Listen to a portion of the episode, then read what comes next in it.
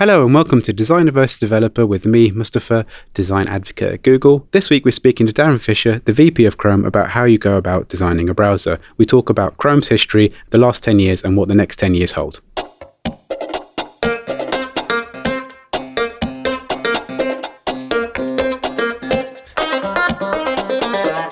So there was internal talk about how Chrome was built, and I think back to that time where Internet Explorer was the dominant browser. Yeah. Um, Firefox was just was fighting it, and like the developer tools were becoming quite prevalent. Um, Safari was was was just released, I believe, and Google decides to build a browser. So how do you start in that environment where there's so much competition? Like how do you design a browser? Yeah, yeah, it's probably important for people to know. I mean, Chrome was released in 2008, Yeah. but actually we started on it in 2006. Oh wow. And the team at Google that uh, started on Chrome was actually, we were all working on Firefox.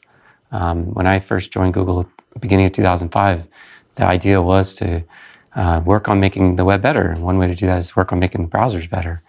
Uh, so we started out as a team working on making Firefox better. A year and a half into it, we made the switch to actually building our own browser. And that was a big, big, um, complicated decision, right? Because you know we had already we'd already been going down a certain path, right? Looking back, I think uh, there were a number of factors, right? Uh, first off, we thought we could do a really good job, so that had to be true. Yeah. Um, but also, um, you know, there were a lot of things about browsers in those days that I think created a frustrating user experience. Yeah. Um, you got to go back, going back to 2006. You know, uh, applications like Gmail, Yeah. Maps, and YouTube, and so on. These things were uh, becoming popular, and other folks were building complicated web applications like this. And, and your typical browser in that day, if you were to leave Gmail running overnight, you come back the next day and your browser would feel pretty sluggish and, Yeah. and bogged down because of just the weight of these applications. And so, way back then, we, we had the idea that it would be really nice to split up uh, the browser into multiple processes. Operating systems had gone through a revolution from the days of Windows 3.11 to, to Windows NT and so on, Yeah. where preemptive multitasking was the thing, OS 9 to OS 10. Uh, could we use preemptive multitasking? Could we take advantage of actually multiple processes on these systems uh, for web browsing? It seemed pretty, pretty, uh, pretty like uh, actually seemed possible if you were thinking about a browser from scratch. But knowing what we knew about Firefox, we knew that it was going to be pretty complicated to try to make that kind of change. Uh, a big part of the complexity was just, uh, for example, the the scale of the extensions and add-ons ecosystem. Right, uh, the ex- uh, extensions were all built with expectation that they could synchronously access all parts of the web page as well as the browser UI and everything Yeah. uh, to try to bring that to multiple processes would have been very complicated. That's just one example. We also had a lot of other sort of ideas that um, sort of felt like they're they're hard to do retroactively when you've already built up a lot around the way the system works. Thinking about Firefox, right? Yeah. Uh, we could imagine a path, but it felt like a multi-year journey um, and a lot of refactoring and a lot of pain. Absolutely. Um, and you can sort of see that validated a bit if you look at the path that it's taken with electrolysis.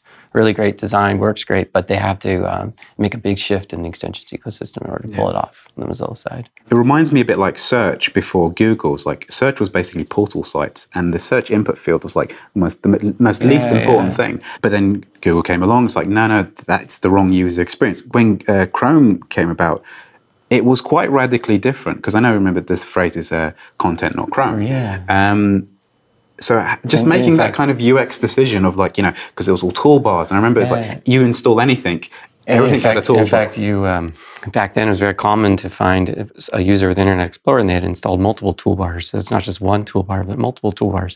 And there's you know there's great absurd screenshots of people with you know whose browsers had like five toolbars, and there's Yeah. not a lot of room for the content, right? Um, so one of the things with Chrome, this content not Chrome idea, was to really remember that the whole point is people want to engage with the web application, the website, the web content, and the browser should try, try to get out of the way, just facilitate uh, helping you use the web. And so even when we designed the extension system, we resisted the idea of having a first-class way or proper way to do toolbars or sidebars. We really didn't want um, extensions over eagerly, you know, using up screen space when that screen space the users really want that for the content. So we designed things like extension buttons. That would be the primary access point. And tried to guide things in a way that would um, preserve that notion. And even the UI of Chrome itself, we tried to keep it very minimalistic. Uh, we, you know, we spent a lot of time in the early days thinking if we're going to introduce another browser, it's got to be so awesome, right? It's got to, and what does that mean? It's got to have like the most amazing features. It's got to like have a whole new take on browsers. It's got to be radically different UI. Um, surely that would be the reason why we're doing this, right? Yeah. Um, but in, and we tried many different things, putting tabs on the side, um, you know, fancy user gesture kinds of things, mouse gesture types of things. I mean, uh, none of that really felt right. Uh, and we and through that process, we came to realize what what actually we were doing and what really would set Chrome apart is that it was a browser that just works better. Yeah. Like creating software that's not frustrating is actually hard to do. Yeah. and I think users appreciate it. And so we started to think about it. And what does that really mean for us? It was like, well, a product should uh, be pretty simple, right? Should, try to try to come up with elegant UI choices. Keep it simple. Uh, it should be performant. But like I said, browsers uh, browsers have a history of being janky and not, Yeah. not well behaved. Um, and and and you, the user has an expectation when they click on something, especially when it's the Chrome of the UI, when it's the the browser UI, they click on it, they say close this tab, it should close right away. yeah. Par for the course those days was you click close the click to close the tab, and you you might see a beach ball on Mac OS 10 Yeah. or or nothing happens on Windows. You start to see the application not responsive prompt, right? But in Chrome, because we went with this multi-process architecture, we were able to guarantee that if you click close on the tab, it's gone. Yeah. Those are examples of like responsive UI that, you know, sometimes when we talk about performance, speed, we mean like how well did it perform on a benchmark. But a lot of times it comes down to like, was the experience smooth, responsive to the user input? Did it actually do what the user wanted it when the user wanted it? That kind of thing. So simplicity, speed. We also put a big focus on security Yeah. and stability. So we had these four S's. Yeah, yeah. And that was the thing that we just repeated to ourselves. If you're not sure what to work on, work on one of those things. Yeah, work on making a simpler design. Work on making it more performant. Work on making it, you know, uh, more secure. So, and really, with security, we mean making it so users feel safe on the web. They feel in control of their privacy. They understand what's going on, uh, but also that it's the system is is um, protecting you from malware and so on. And again, our multi-process architecture not only helped us make something more performant, but also something more secure, a browser more secure. And finally, it helped a lot with stability. But also for stability, we put a big focus on rooting out crashes. We Yeah. we um, we knew that starting f- scratch with a browser that might actually be the biggest concern. Is it going to just crash? Because how do you how do you exercise enough of the browser in your testing to know that you've got it right? Yeah. Um, we based the browser on not on Firefox, not on you know we we based it on WebKit, which is what at those days that was Safari 2.0. Safari 3 had just come out, um, and WebKit Safari was known to not necessarily be the most compatible with the web, right? Uh, modern web standards driven by Firefox were just becoming a thing. Internet Explorer has had a lot of quirks about it. Internet Explorer 6.0, a lot of quirks, especially thinking about like float Yeah, layout with the- floats, the box and- model Yeah, the box model. All these things were very uh, impactful to like how web pages were built. If a developer was testing a lot with Internet Explorer, theirs would be the quirks that they would code to. If they were testing a lot with Firefox, we'd see that. And with Safari, it was like, well, probably they weren't testing with Safari. And so it was a big challenge and a big fear when we launched Chrome. Is it going to just crash all the time? Yeah. how are we going to how are we going to manage that so we put a lot of effort and in fact that same issue informs like our choice of the user agent string if anybody's seen the user agent string of chrome it's kind of hilarious because it mentions every every browser ever since chrome came along and, and that was part of navigating this whole like does it work uh, conundrum I mean, it seems like Chrome was like very UX centric, not necessarily just UI centric. Without sound too granular, it was quite a brave thing to do. Some of the things that you're doing because of the conventions. It's like it's really hard to fight the conventions, even though like you may think, now this is the best thing for the user, but they're used to all these bars. Like when you ask people, what do you want? It's always they want more and more, but they never use those things. And it's really hard and quite brave thing to say, no, we're going to strip stuff away. We always taught in software development and UX, add more features because more features means more value.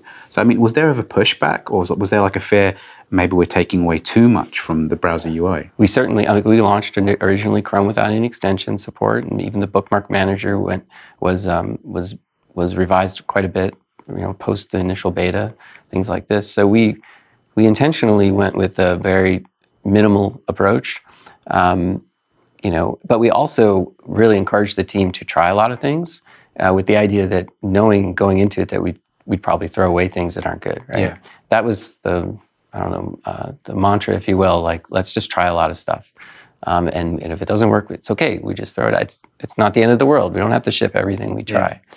And I think that was really liberating and really helpful because um, there were a lot of folks on the team who had different had had interesting ideas, and and it's empowering for people to try stuff, but it's also uh, you know appropriate that we we don't just say because we built it we should ship it. Yeah, absolutely. Um, and you know it helped that you know people have a lot of familiarity with what a browser is, so we weren't weren't necessarily trying to um, define the category in a new way. We were, but we were we had our own take on things, right? So bringing tabs to the top and and uh, and and making sure that we got dragging out being able to smoothly drag out tabs right from the beginning. Things like that were stuff we focused on.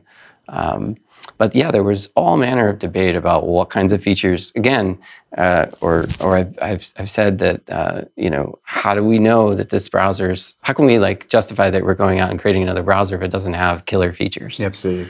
Uh, in fact, we were really worried that Googlers, folks, Google engineers, would look at us building a new browser instead of helping Firefox like we used to be doing. And they would ask, well, why? Why didn't you just put all that effort into Firefox, right? And so we knew we really, we weren't just worried about public opinion, we were worried about the opinion of Googlers, like, you know, because um, they can be pretty tough. Yeah. No wonder.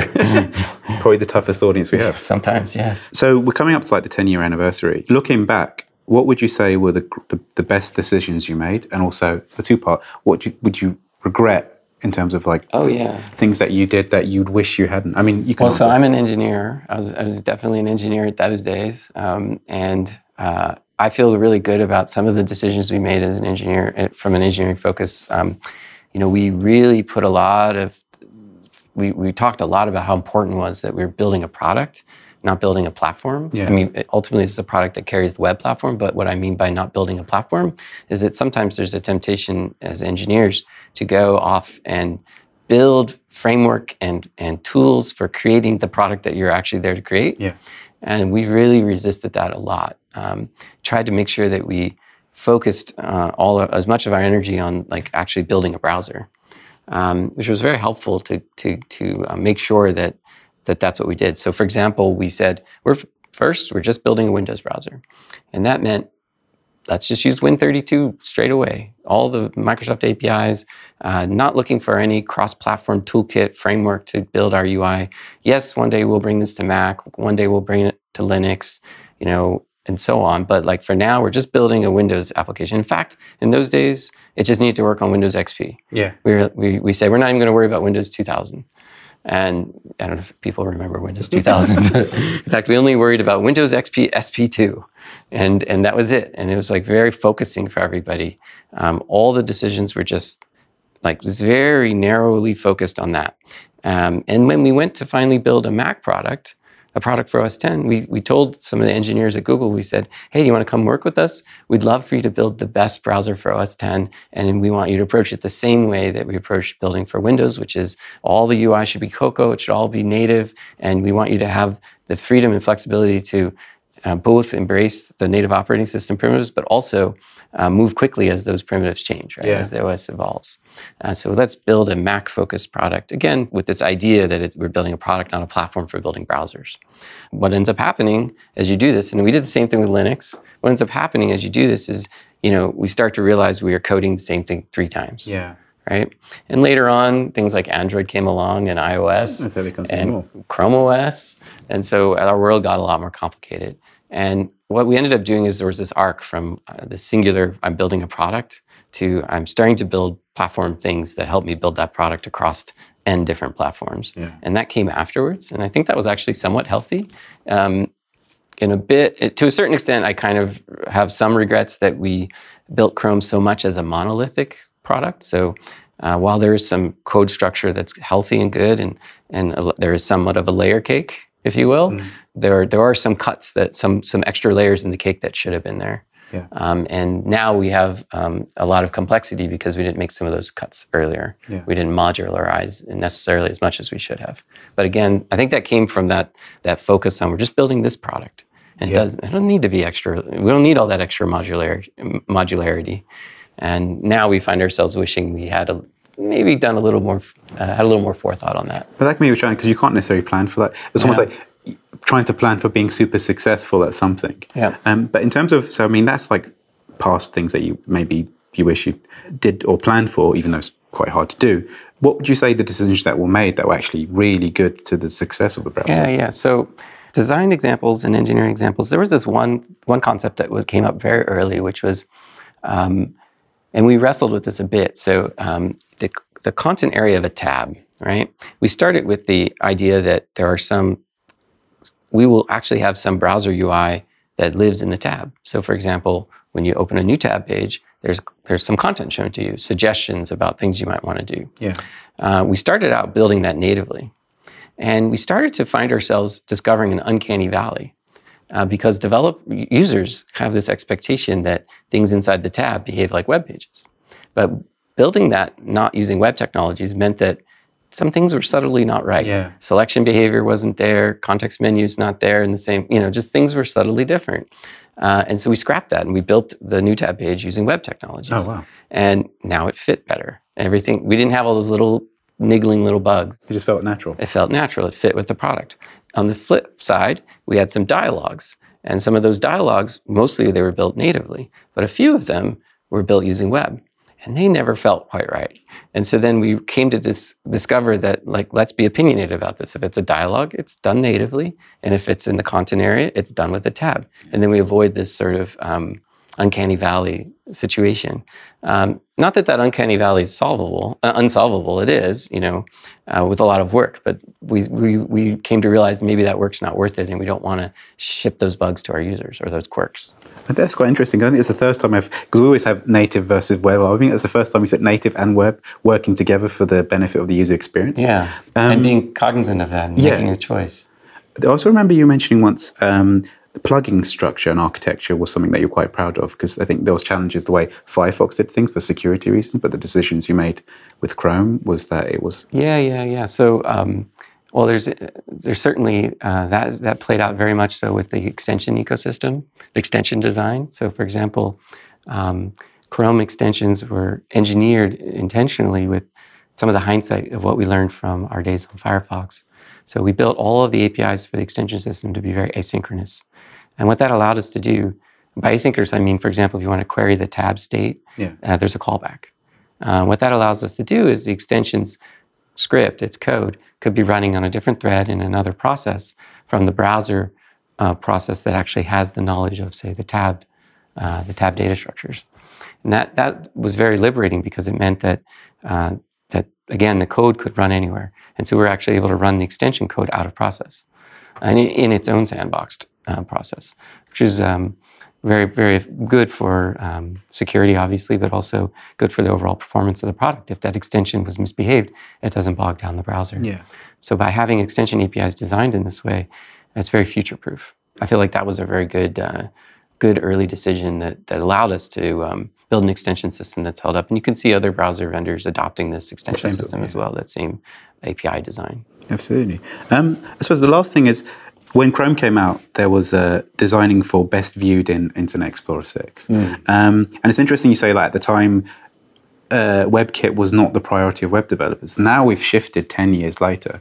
Uh, we're seeing best viewed in Chrome or best viewed in WebKit browsers. Right, right. Um, so there's this constant fear that we're possibly entering back to the past where if if, if development stops, then users and like the web technology becomes like uh, stagnant. I mean, what are your feelings about? Oh yeah, it's a, it's a great question. I think that um, oh, there's a couple different things that happen with IE6, right? So uh, first off, Microsoft stopped evolving the Yeah. APIs, um, and we're not stopping evolving the APIs. We our our mission is to make the web better, and so we continue to invest in that. Um, and the way we invest in that is it's very important that we work with the standards community, the other browser vendors in particular, and web developers, so that we get it right. Yeah. Um, one of the dangers of of shipping an API, if you're the only one, only browser shipping it, is that you might come to find that there's a better way to do that API, Yeah. a better design. And then the end result is we'll be tempted to ship the new design as well, the better design. But we won't. We'll have trouble leaving behind the old design. Absolutely. So now we'll ship two ways to do something. Yeah. Or in the worst case, three ways to do something. If you look at CSS gradients, you will see there's multiple ways. Yeah. And this comes from this this phenomenon where a browser ships it early, then they learn that oh gee, I wish I'd done it differently, and then they they ship it that way too, and then oh gee, I wish they would do it differently, and they ship it that final way, and so you end up with a multitude of ways to do things, and the web platform gets really complicated. Yeah. And we don't want the web develop web developer to be thrashed by all of that, right? We want to keep it simple and make sure the APIs work well. So we want to do our uh, do a good job, and that means spending time with other browser vendors, spending time with web developers, learning, understanding all the use cases, and being very deliberate in the standards process. But we should still be able to ship something finally, and sometimes we do have to take some calculated risk. Yeah. Right? Sometimes we are the first browser to ship an API, but we hope to do that in a way that uh, stands the test of time. But it feels like things are um, improving, just the relationships of like how browsers are doing things together. So I mean, with Flexbox was a pain because Yeah, the. APIs kept changing and the standards groups had um, kept redefining what they thought that was the best thing. But when now we have CSS Grid, there seems to be a much more collective. Okay, we're not gonna. Everyone's gonna have like four lines of CSS just to make Yeah. one thing positioned correctly. That things are actually going to work better. Yeah. Um, so would you say that the future of the web is the relationship between the browsers, making sure that people like we're doing things as a community together rather than Yeah, I throw in web developers as well as um, uh, browser vendors because sometimes browser vendors can have only just a certain view on the world, and it's really helpful to have the view of the side where developers are actually trying to use these things. Yeah. Um, because you know we might have as browser vendors we might have one idea of the problem we're solving, but do we really know if it's going to solve it the right way? And there's a there's definitely a feedback loop that involves the community at large. So we've we've seen ten years of the web, um, and Chrome's ten year birthday. What, what do you think is the next? What will the, do the next ten years hold for the web and for Chrome? I mean, this is like really a of- dangerous question. lots of exciting changes and improvements where we'll be continuing to work on making it better. As far as 10 years out, my God, I, I have no idea. I just know that there's a lot of, um, I think, I think computing continues to evolve. The web and open, open, the open web platform continues to play a huge role in people's lives and the, and the way people publish content.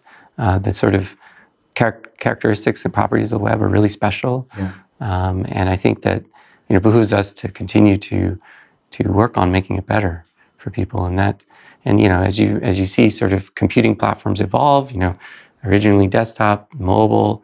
Now you start to see, um, you know, assistive, other sort of uh, assistive sort of platforms evolving with like other devices in your kitchen and so on.